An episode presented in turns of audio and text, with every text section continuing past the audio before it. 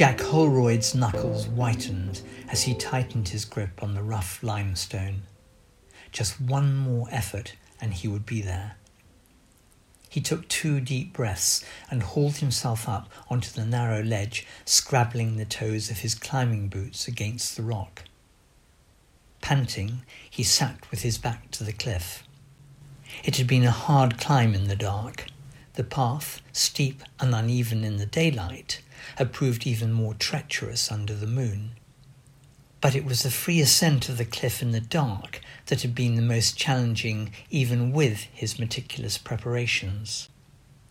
He had photographed the route and studied the enlarged photos on his laptop, memorising each foothold and every handhold, then had rehearsed each step in mime over and over until they gelled into one fluid sequence. He smiled in self-congratulation as he began to haul on the rope to which the bag with his caving equipment was attached. He looked back the way he had come, down into the village, which he had left two hours before, dropping silently from the balcony of his room in the little guest house, and taking a roundabout way out of the village, giving a wide berth to all the houses with dogs. There was not a light to be seen. He had made it undetected. In a few short hours, he would be the most famous speleobiologist in Europe. The pack scraped on the rock as he pulled it onto the ledge. He groped in one of its pockets for a chocolate bar and his flask of coffee. As he chewed, he reviewed the events which had brought him into this remote valley in the Tatra Mountains. He had come across a journal during one of his series of temporary jobs, this one in the archives of the library at Leipzig University.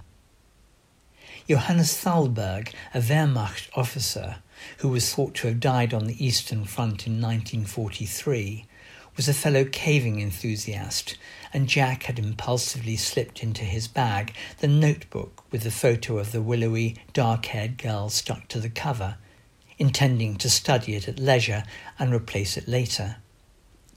He never did. Deciphering the spiky Gothic script and translating the journal had filled his spare hours for the rest of the summer.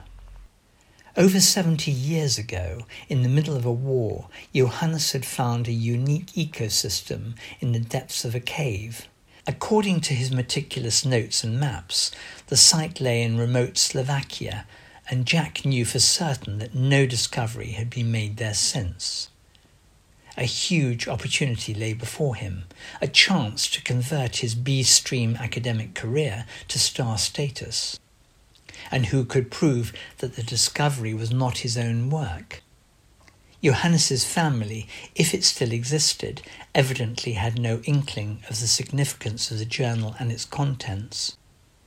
Jack briefly considered the ethics of appropriating someone else's research to make his own reputation, and immediately dismissed such thoughts from his mind. Finders keepers was good enough. He resolved to disregard other considerations too. He would go alone. Entering a cave system unaccompanied broke rule one of the Potholer's Manual, and diving alone, especially in a cave, was foolhardy in the extreme. But to take a companion meant sharing credit. Thoughts of glory smothered common sense and caution. He shouldered his pack and squeezed through the narrow cleft that Johannes had recorded in his journal. He felt his way round the first bend in the passage before switching on the lamp on his helmet, certain now that he couldn't be seen from outside. The cave was low-roofed and descended sharply. Jack advanced in an uncomfortable crouch, wishing, not for the first time, that he were ten centimetres shorter. The passage narrowed, and the pack on his back rubbed against the roof and walls. Jack stopped, removed the pack, tied it to his waist with an end of rope, and crawled on his hands and knees, dragging it behind him.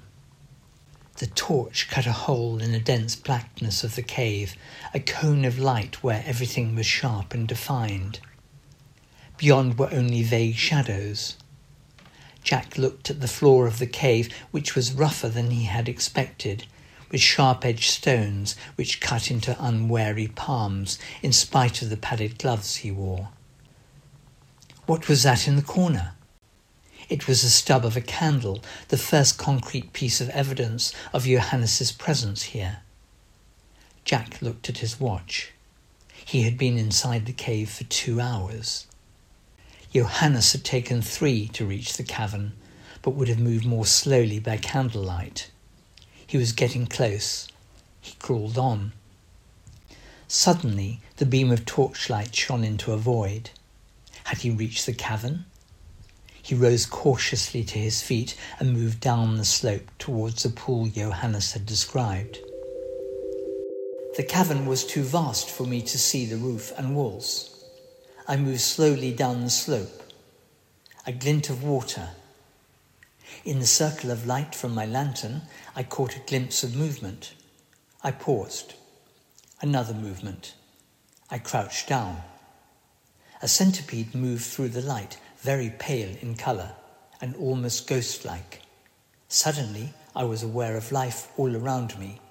Spiders and woodlice. All sorts of invertebrates, pale and apparently sightless, moving briskly. Why so much life here? Why do these creatures move so swiftly?